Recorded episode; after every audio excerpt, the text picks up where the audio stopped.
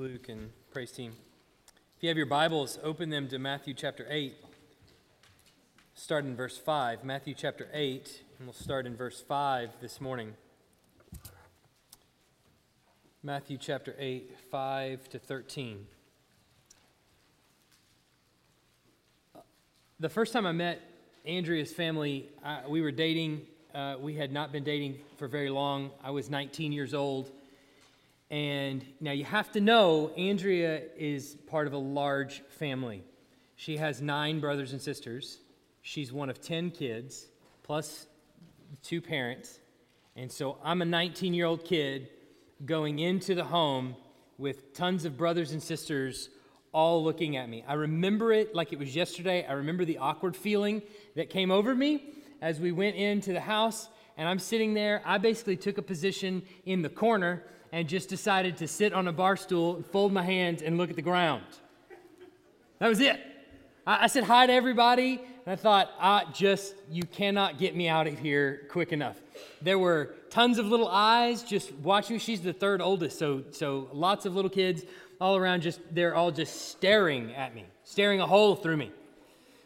And I'm thinking, I I need to get out of here quickly and uh, fast. It was just the most awkward feeling in the world being in that setting, and I, felt the kind of pressure uh, of just of being there and performing. And I don't, I don't know what. I don't know what I'm supposed to do. I don't know where I'm supposed to put my hands. I don't know who I'm supposed to say hi to or, or talk to. I don't know what I'm supposed to talk about. All of these thoughts are flooding through my head, so I just stayed quiet, sat in the corner. We all look back on that day now and laugh at it. Yes, it's funny. But uh, after getting married, then I start to come obviously closer to the family. And actually, even before then, leading up to the marriage, and even, even we dated for almost three years. So over that course of time, there's, there's a, a period of time where I'm growing closer to the family, get to know her brothers and sisters, get to know her, her, uh, her parents a little bit better. It's not so intimidating. The time's over there. I start to eat with them. It's, it becomes a little bit freer of a, of a time and a little bit more enjoyable. And then, of course, after getting married, there is some adjustment, a new kind of adjustment period, especially when it comes to the holidays. You know, leading up to Thanksgiving, I don't think there was any question here as we were talking about Thanksgiving that I'm big on the food, right? I like the food part of Thanksgiving, and I like the time leading up to the food part of Thanksgiving, just thinking about the kind of food that I'm going to eat. Even now, I'm getting hungry just thinking about the food that we're going to have at Thanksgiving in a few months. Um, but when you have Thanksgiving and you have holiday traditions, eh, there's mom's dressing, right? You know mom's dressing. Everybody's got mom's dressing or got dad's whatever. You got you got your certain things that you're looking forward to and that you're building up for. Well, after you get married, things change a little bit. This was going to be the first Thanksgiving that I was not at home for Thanksgiving. I didn't have my mom's dressing. And I didn't have all of the things that I'm, I'm really used to having. So I go in and we have new traditions. And here, one tradition happens at Christmas around her house. When we, we, we were young, we would run down to the tree and we would just, it was a free for all. You just start shredding open gifts. It, it goes, it lasts about 30 seconds. Christmas did. and it was over. Everybody's shredding gifts. Paper just goes everywhere. And we all have our presents. But at her house, it was pass around one gift at a time. Everyone opens it and with 10 brothers and sisters, you can imagine how much how long that takes. Several hours into this, we're opening gifts still. And so there's these new traditions and things that I'm having to get used to about being part of a new family and being grafted into this new family. But now, as time has gone by, we've been married for th- 13 years. Um, I had to do the math. Uh, don't don't hate me but about 13 years and, and now as time has gone on and we've and i've gone over to their house for thanksgiving and christmas for a number of times now there's actually a lot of things that they do that i prefer over the things that we used to do when i was a kid and it's part of being part of a new family is that you, you start to uh, join in some of the things that, you're, that, they, that they do as part of their traditions. And and part of that means that I lose some of the things that I used to do growing up. And to be quite honest, happily lose those things. Well, as we look in our text this morning, we're going to see the faith of a Roman centurion. He comes to Jesus and he's asking for his servant to be healed.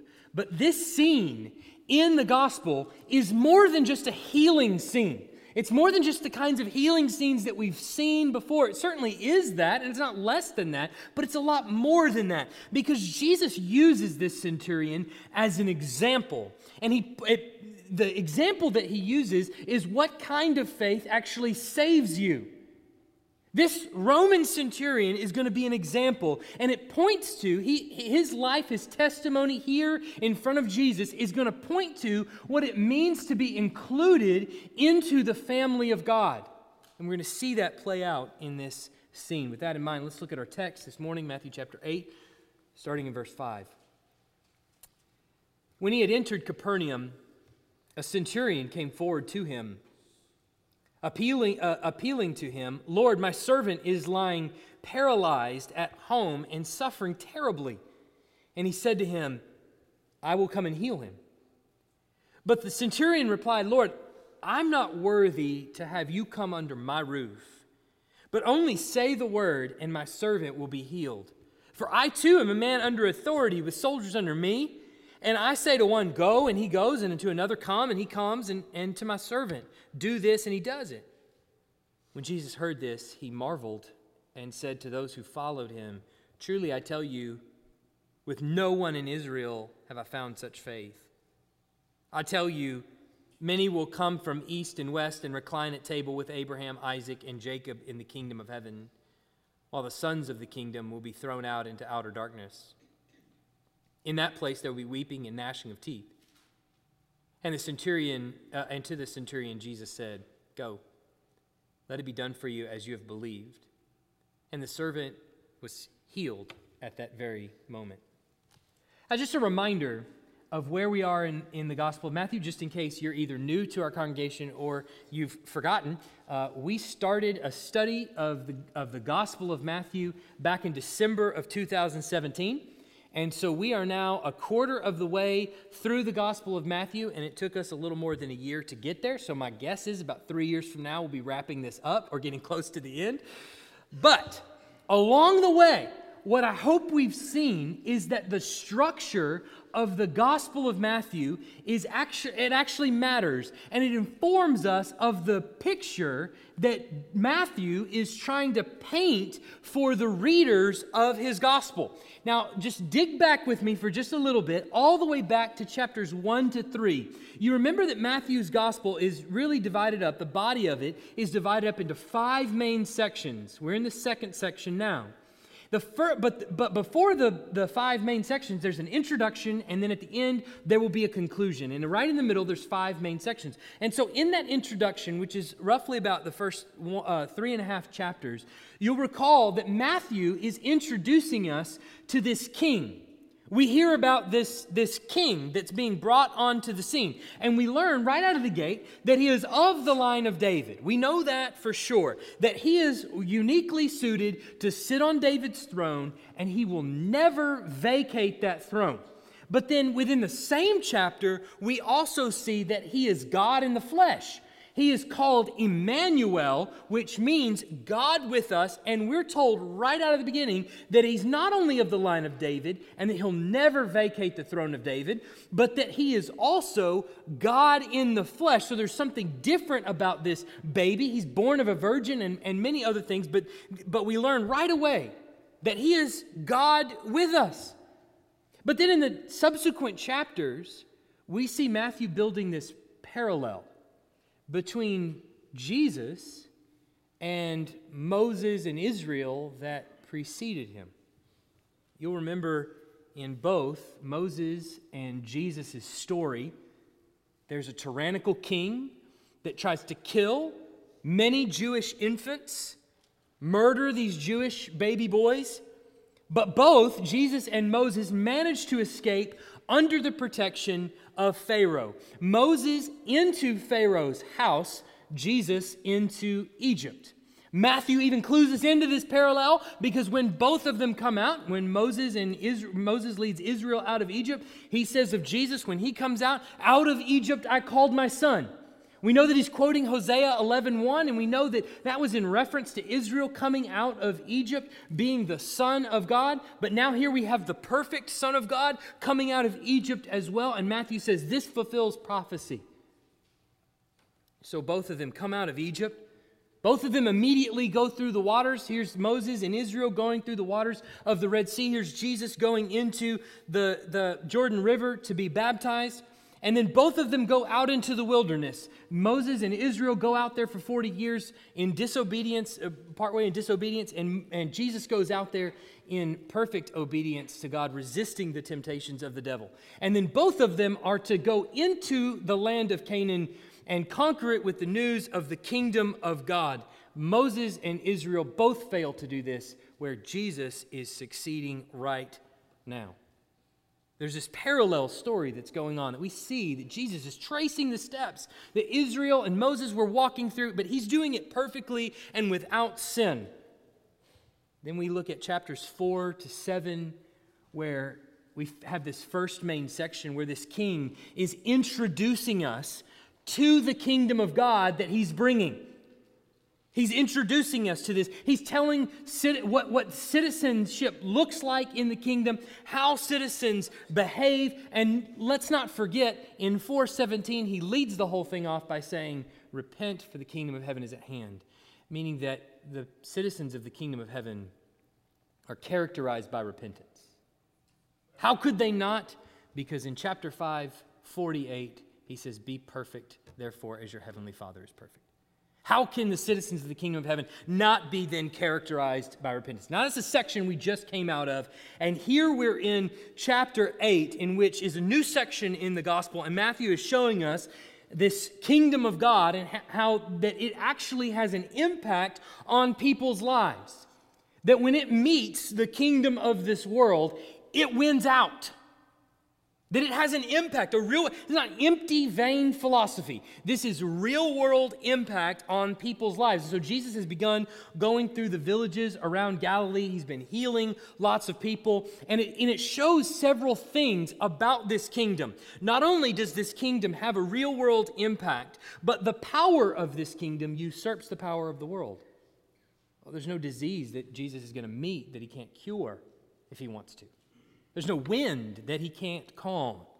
The kingdom of this world pales by comparison in power to the kingdom that, is, that, it, that he is bringing. But not only that, we're also seeing that Jesus has authority over this kingdom, that he's the point man of this kingdom. That he's the one bringing God to the people and bringing the people to God. When we say he mediates the kingdom, that's what we mean. He's bringing the two sides together. He is bringing this kingdom in such a unique way that he is overcoming all powers of the world, and it shows that he has unique authority over this kingdom. Now, last week we saw that Jesus healed a leper. The leper came out of uh, nowhere to the crowd and Jesus reached out his hand and he touched him and he healed him. And what was interesting about that scene is that Jesus does not become unclean in the process. Jesus doesn't contract the uncleanliness of the leper. Instead, the leper contracts, if you will, the holiness or the cleanliness of Christ. He gives that to him. And by doing so, he restores him to a right relationship with God and to the people of Israel since he's no longer relegated to the outskirts of the town. Now, in our text today, we have a centurion, and he's approaching Jesus and he's asking for healing for his servant. But in this scene, with the centurion, what we actually get insight into is saving faith. What we're actually going to see is saving faith. Jesus, Matthew, the Holy Spirit, all the ones coming together in writing this gospel are, are, are, all recognizing something really significant about the way the centurion responds to Jesus when, he's, when, when the dialogue happens. And it demonstrates what it means to really have saving faith. And so I want you to see two things about this scene today. First, that saving faith is trusting in the authority and power of Jesus Christ. Saving faith is trusting in the authority and power of Jesus Christ. Look at what happens here in starting in verse 5. When he had entered Capernaum, a centurion came forward to him, appealing to him, Lord, my servant is lying paralyzed and at home suffering terribly. And he said to him, I will come and heal him. But the centurion replied, Lord, I'm not worthy to have you come under my roof, but only say the word, and my servant will be healed. For I too am a man under authority, with soldiers under me. And I say to one, Go, and he goes, and to another, Come, and he comes, and to my servant, Do this, and he does it. And when Jesus heard this, he marveled. So here's Jesus, and he enters into the town of Capernaum. And this is his home base of operations. We know for sure that there were uh, many of the disciples were located here. Peter's house was here. Capernaum is on the northern shore of the Sea of Galilee. So it's up on the northern side of the Sea of Galilee. If you picture the land, you have the Sea of Galilee, the Jordan River, and you have the Dead Sea down here in the south. Capernaum is right up here on the northern shore of the Sea of Galilee. And you see Jesus and his disciples frequently returning to this location as their home base of operations. So Jesus walks into this pretty small town, and here he's approached by a Roman centurion. Now, a centurion, in particular a Roman centurion, is the commander of a 100 troops, roughly. Thus the name centurion. So we know there's no Roman legion that's stationed anywhere in Palestine at the time. But we also know that Herod Antipas, who is the ruler over this region in which Capernaum is, has command over a certain number of soldiers and so he can put them wherever he wants. And so it becomes obvious to us that there are that he has stationed some soldiers in this town. Now these soldiers are roman or would not be roman citizens but they also wouldn't be jews. They'd be located from around the, the region the surrounding areas.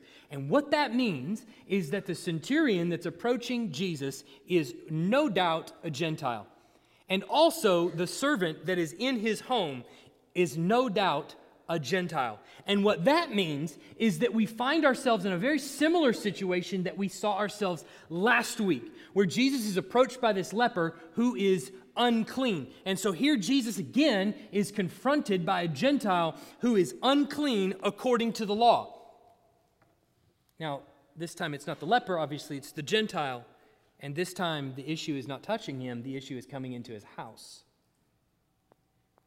But he's not only unclean, he's a second class citizen. See, he's Gentile. Gentiles were considered dogs, they're, they're pigs, certainly not to other Gentiles, but to the Jews. They're second class citizens. They worshiped other gods, in general, they had no idea who Yahweh uh, was, much less worship him. And here is this encounter as Jesus encounters this Gentile. And we'll see in, in a few chapters later where he encounters yet another Gentile, and he says something very similar there about them, about their class as citizens. So we have to remember that as Jesus goes through the region of Palestine or Canaan, his ministry is to the Jew first, that he's, the, he's a Jewish Messiah, and he's coming to redeem first and foremost the Jews. The Jews are the first ones to hear the gospel message. The Jews are the first ones to receive it. And then the intent is that they not only receive it and believe in Jesus as the Messiah, but then turn to the world around them and begin broadcasting this message of the Messiah to the Gentile world around them. And they did. Now remember, don't, don't forget that. Jews get a really bad rap in the New Testament for all rejecting Jesus, but that's not actually what happened. Remember the apostles were Jews. Remember the first ones that came to salvation at Peter's preaching at Pentecost were Jews. Right? remember that the foundations of the church were built on converted Jews. Right? They didn't all reject, now, we have a lot of evidence for them rejecting, but they didn't all reject. But the point was that the Gentiles were looked at as second class citizens by the Jews, and it's really for good reason. They were told from the very beginning you don't associate with them, you don't intermarry with them, you don't do anything with them, you don't touch them, you don't, you don't do anything with them, lest you take on their gods, lest you become like them.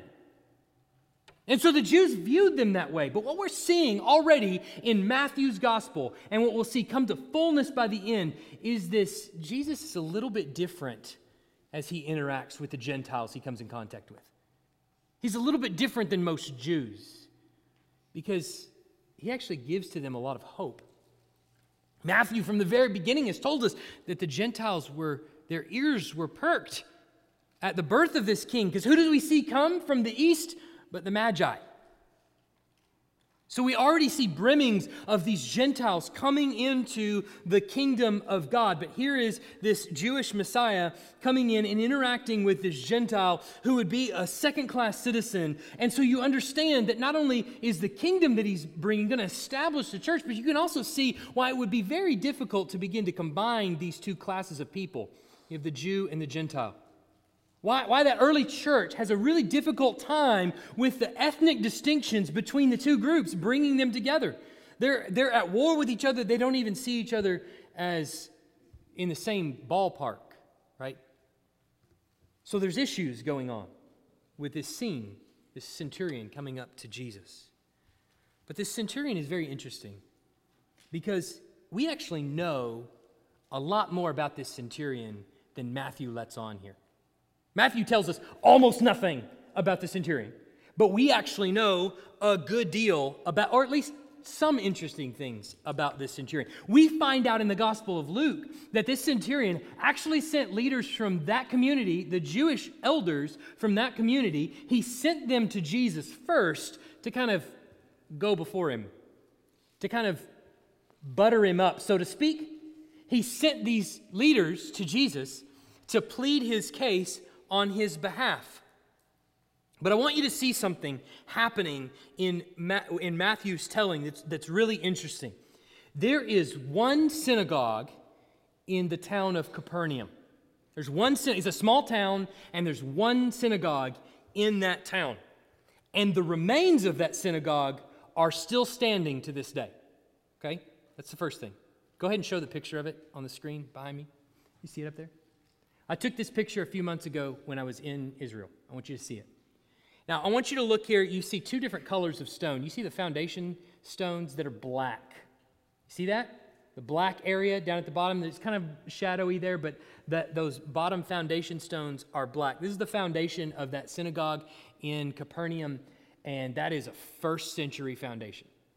So when you go to Israel and you go to Capernaum, you can stand on the synagogue in Peter's hometown, the very synagogue he would have walked on, the floor of the synagogue that he would have walked on. Now, on top of that is, a, is uh, it looks like a completed synagogue or, or partially a ruined synagogue from Roman, uh, Romans a, uh, a couple hundred years later.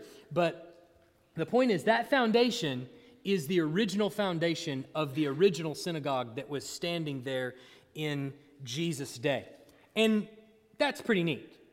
But then, if you listen to how Luke describes this event, this very same par- this very same story that we're reading, we're looking at it in Luke chapter 7, and it happens in verses 1 to 5. After he had finished all his sayings in the hearing of the people, he entered Capernaum. Now, a centurion, same centurion, had a servant who was sick and at the point of death, who was highly valued by him. When the centurion heard about Jesus, he sent to him elders of the Jews, asking him to come and heal his servant. And when they came to Jesus, they pleaded with him earnestly, saying, He is worthy to have you do this for him, for he loves our nation, and he is the one who built our synagogue. So, not only can we see this synagogue today, this very synagogue that is, is being played out in this story in the city of Capernaum, but we also know who was instrumental in building this synagogue. It was this centurion that built this synagogue. And probably he used the hundred guys that he had at his command. That's what they did with, sol- with Roman soldiers. They put them to work building tons of things so that they didn't get bored, because what happens when soldiers get bored? They start blowing stuff up, I guess. I don't know. Um, but so they, they put him to work building all kinds of things, aqueducts and many other things, right? So they, they put him to work. And so probably he put them to work building this synagogue, and the people in the town are very grateful for that. But Moses, I mean, but Matthew does not include any of those details. Why? I think because he doesn't want us to get distracted with the fact that in this particular town, the two sides, Jew and Gentile, actually got along pretty well. I think instead, he wants us to really just disregard all of that and see the miracle that's really happening here in the scene.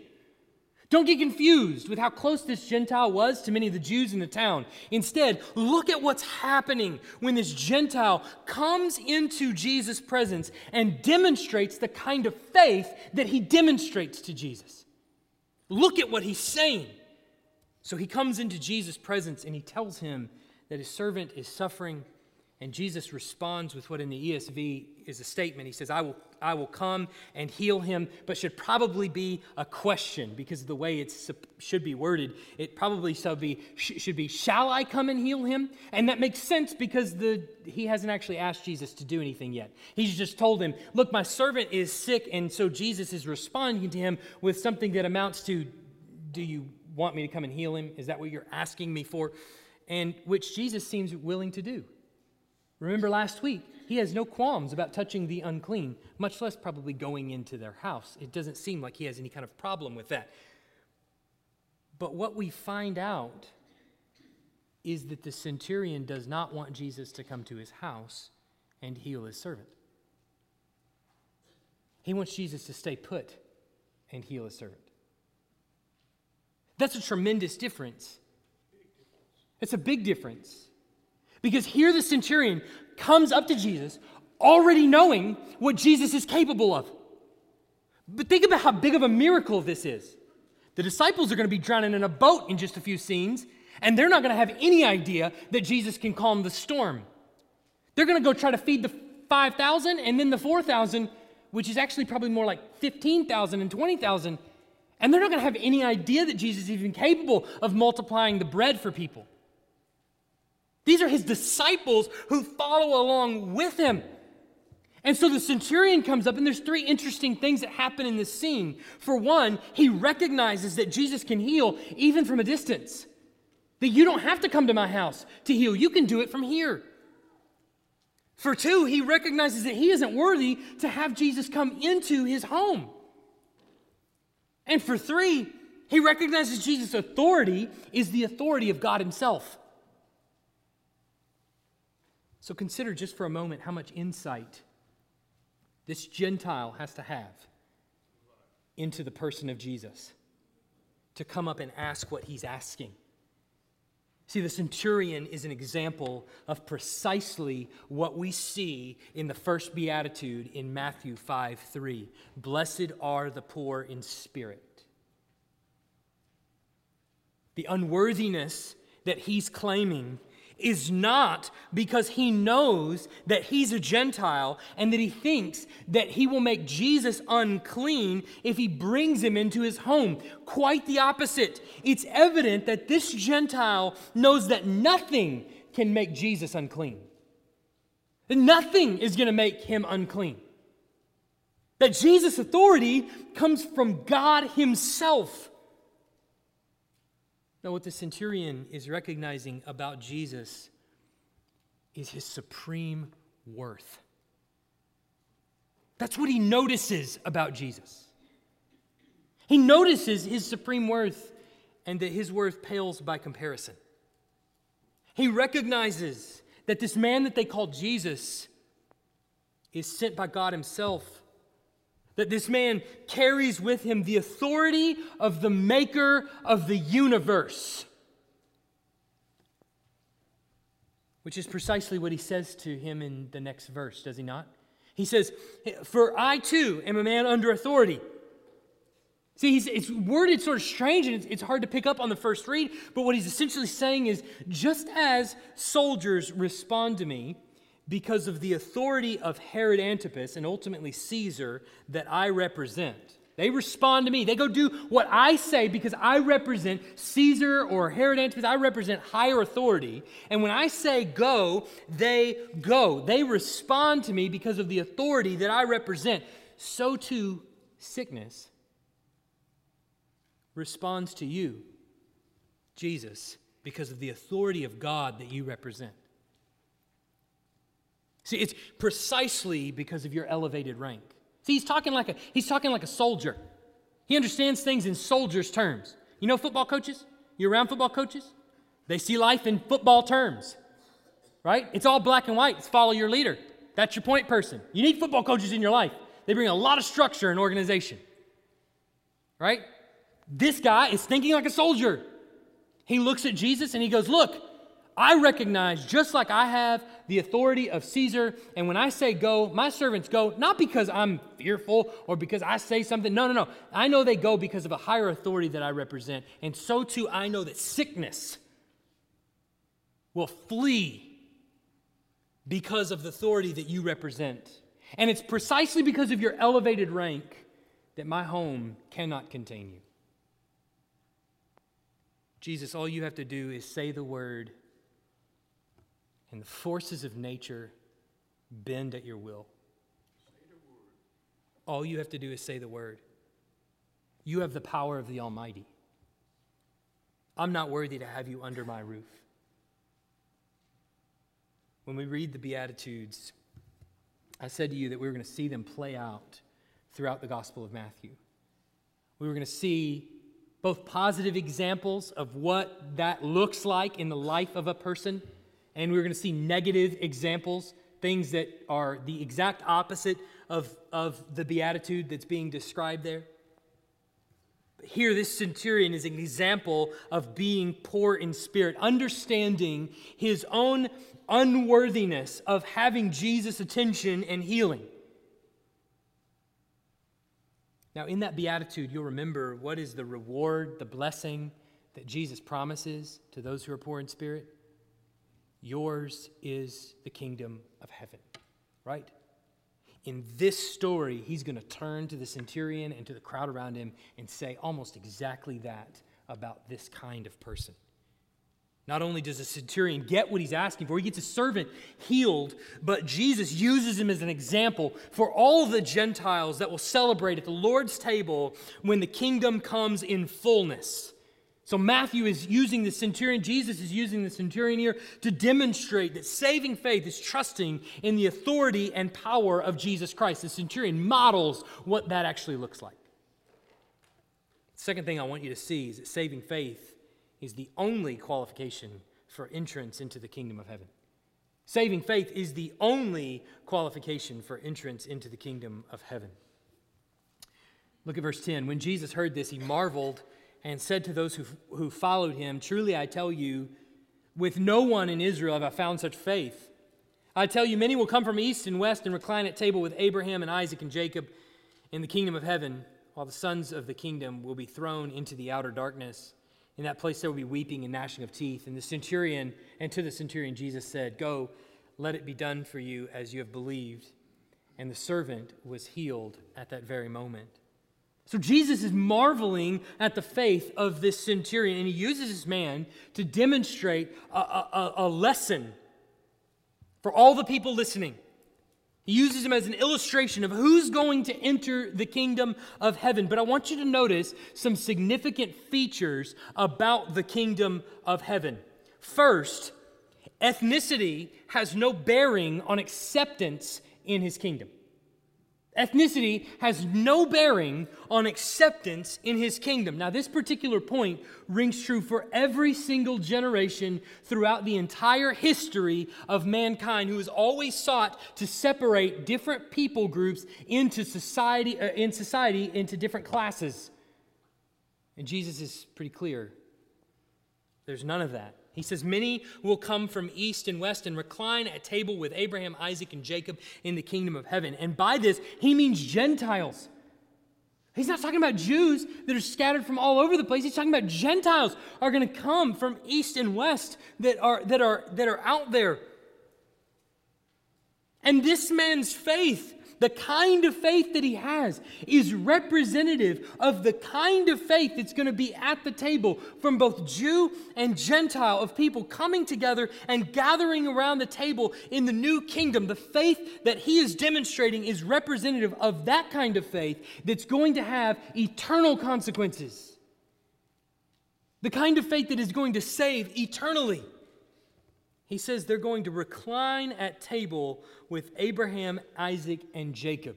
So the image of being seated at the table or having a seat at the table is, is really resonates today as well as it did back then of having a, a seat at the table. If you have a seat at the table, you're brought into the discussion. You're an equal participant. You have equal position in value and worth. And so just consider for a moment what this Jewish Messiah coming into this town that's mostly comprised of Jews.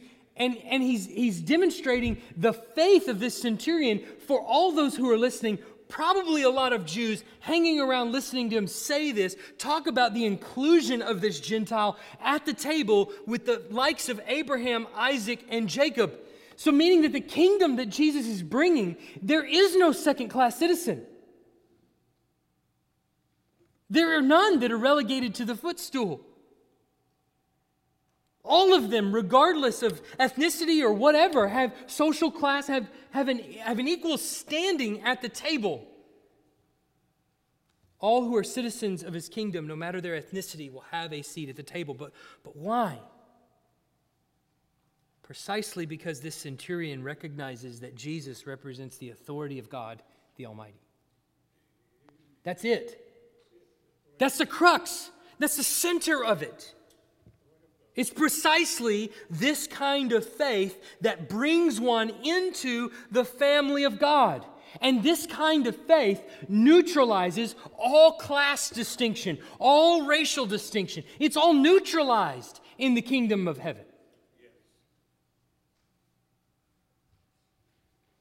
So the ethnicities and languages that are present at the table are all there, but the classes are neutralized. Oh, don't we see this in Revelation 7?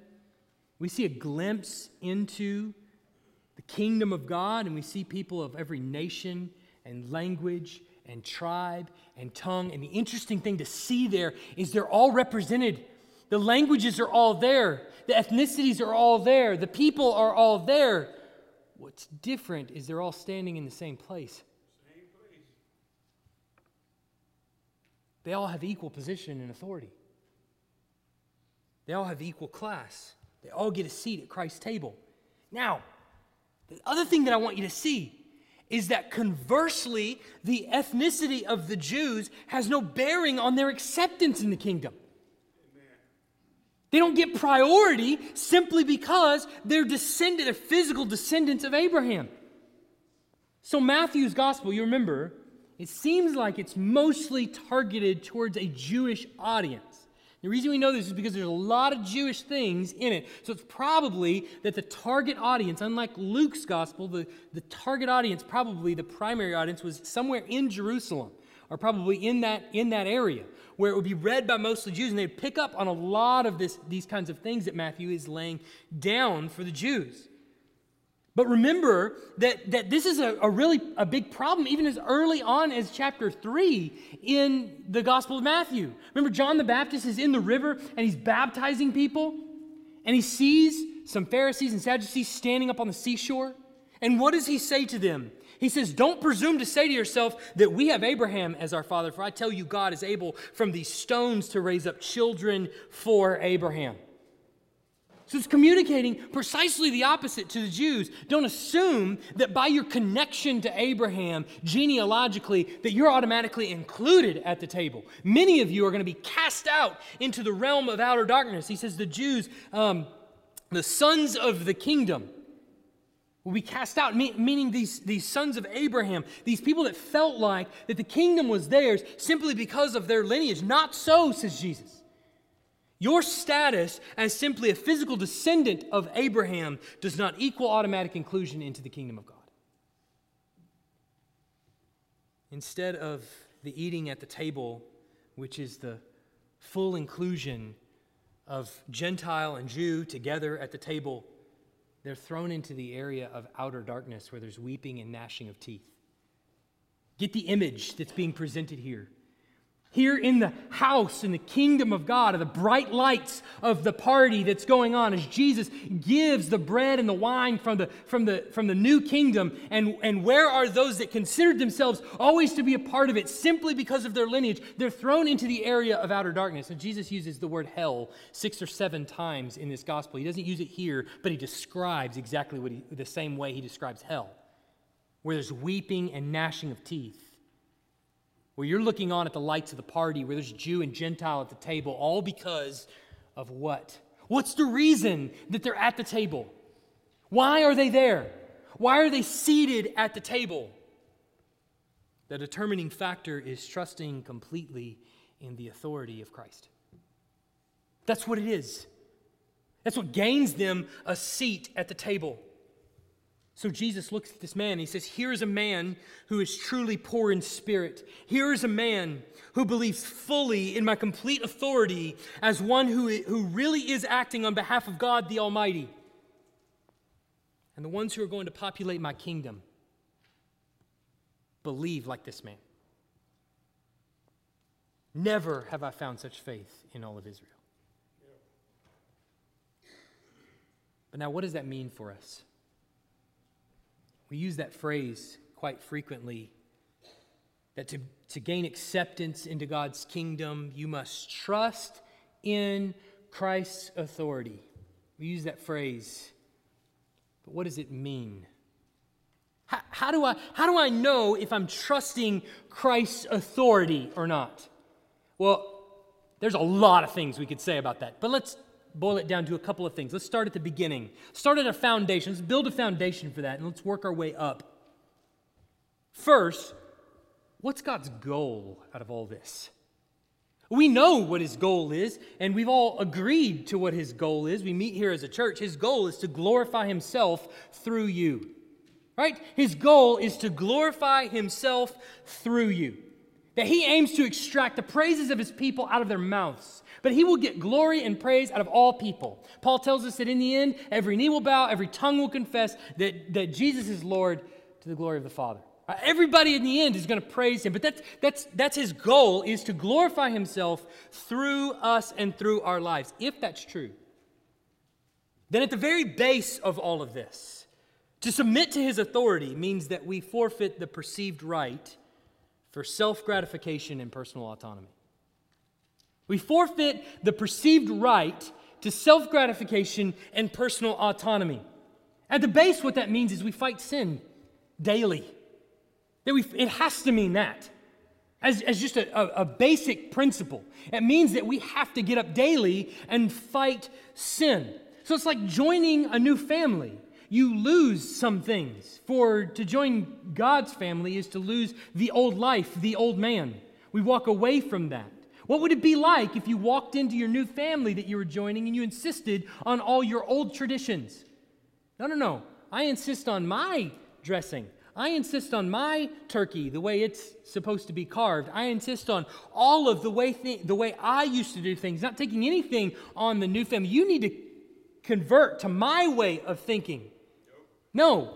It's the same way when we hold on to those deeds of the flesh that are in the past those things that are, that are dead, those things that do not lead, lead to life. When we cling to those, we're insisting on our own self gratification, things that please our own flesh. But not only do we have to turn away from sin, we have to fight daily for obedience.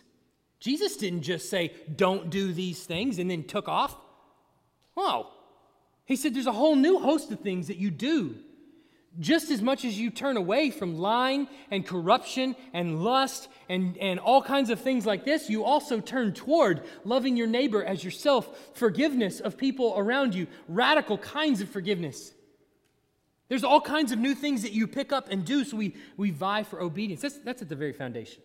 We can't, it's a non starter. We can't get anywhere unless we agree on those things. That if he's going to get glory, if it means to submit to Christ's authority and come under his kingdom, then he's getting the praise from me. That means I've got to throw away sin and I've got to strive towards obedience. But it means a whole lot of other things.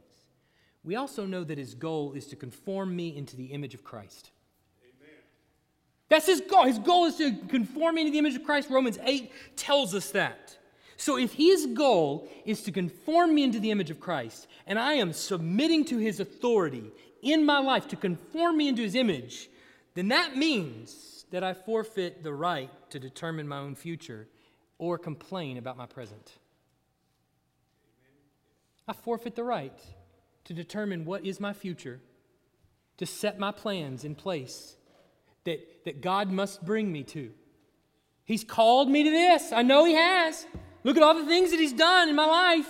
He's done all these good, all these things, and it's all leading to this conclusion right here. So, so this is my destiny. I, ha- I have to be there.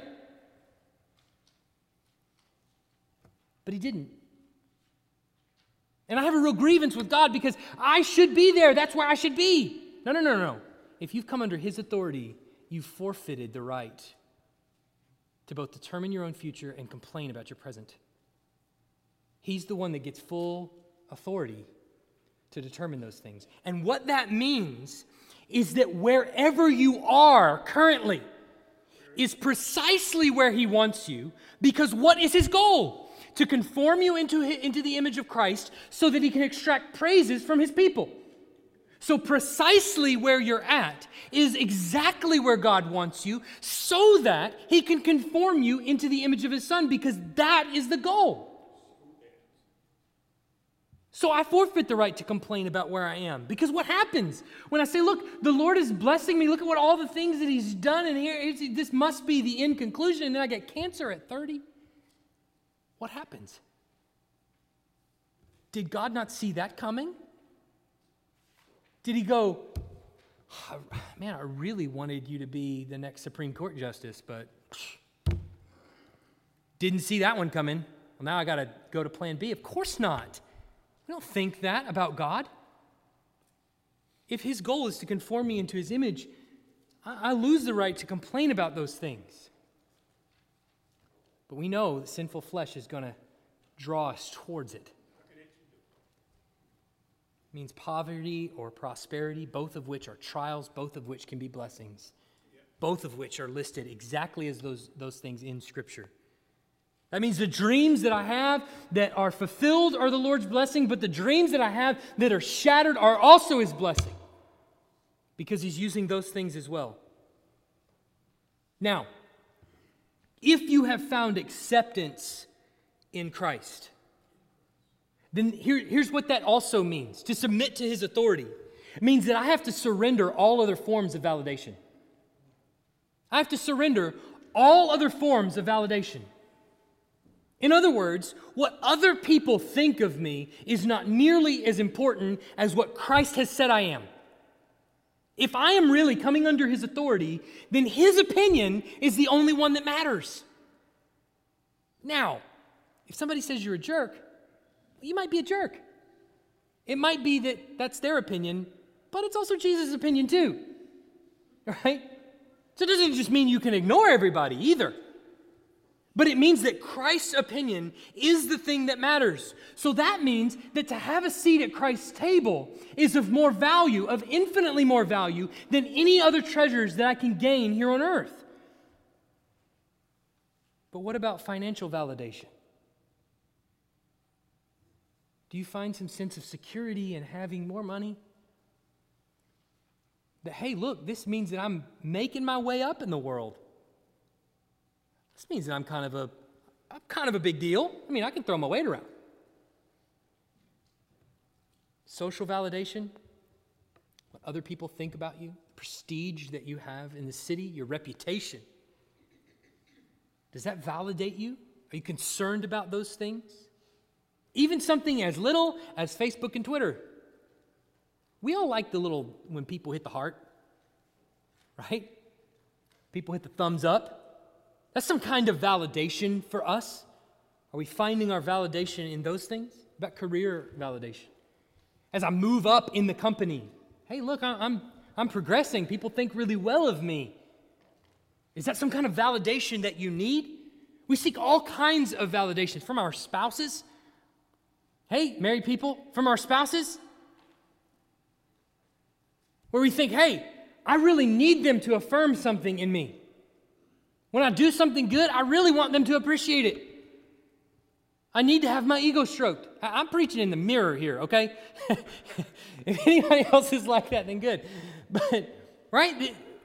That's what we want. We want all kinds of forms of other validation. But, but if we want a seat at Christ's table, if we're coming under his authority, it means we give up those things.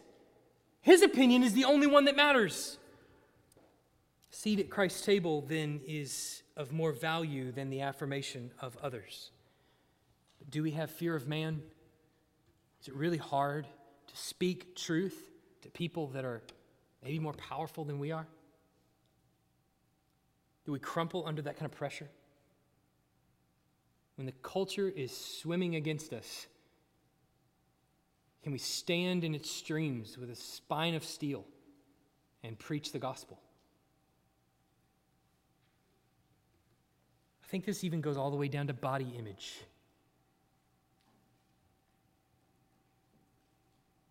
Concerned about what other people think about us, or how we're perceived, or even how we see us in the mirror. How does Christ see you? Does he value your body? So much so that he'll pull it up from the grave one day. Really, all of this is asking the same question Is Christ enough? Is having a seat at Christ's table enough? If you had nothing else, if everything was taken away from you, if your health was taken away from you, if your spouse was taken away from you, if your career ambition was taken away from you, if everything was taken away from you, you had nothing left. Is Christ enough? Is having a seat at his table enough? Is it enough to be a part of the family of the king? Or do we want all our stuff too? Let's pray. Heavenly Father, thank you that you've included us. We're so undeserving. I am so undeserving. I see daily how undeserving I am.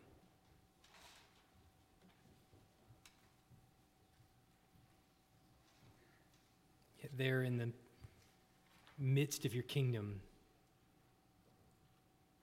are chairs for everyone that wants one. How gracious. When we deserve to be cast into outer darkness. Yet, Lord, precisely because of your authority, we're included at the table. Lord, you are infinitely gracious and merciful.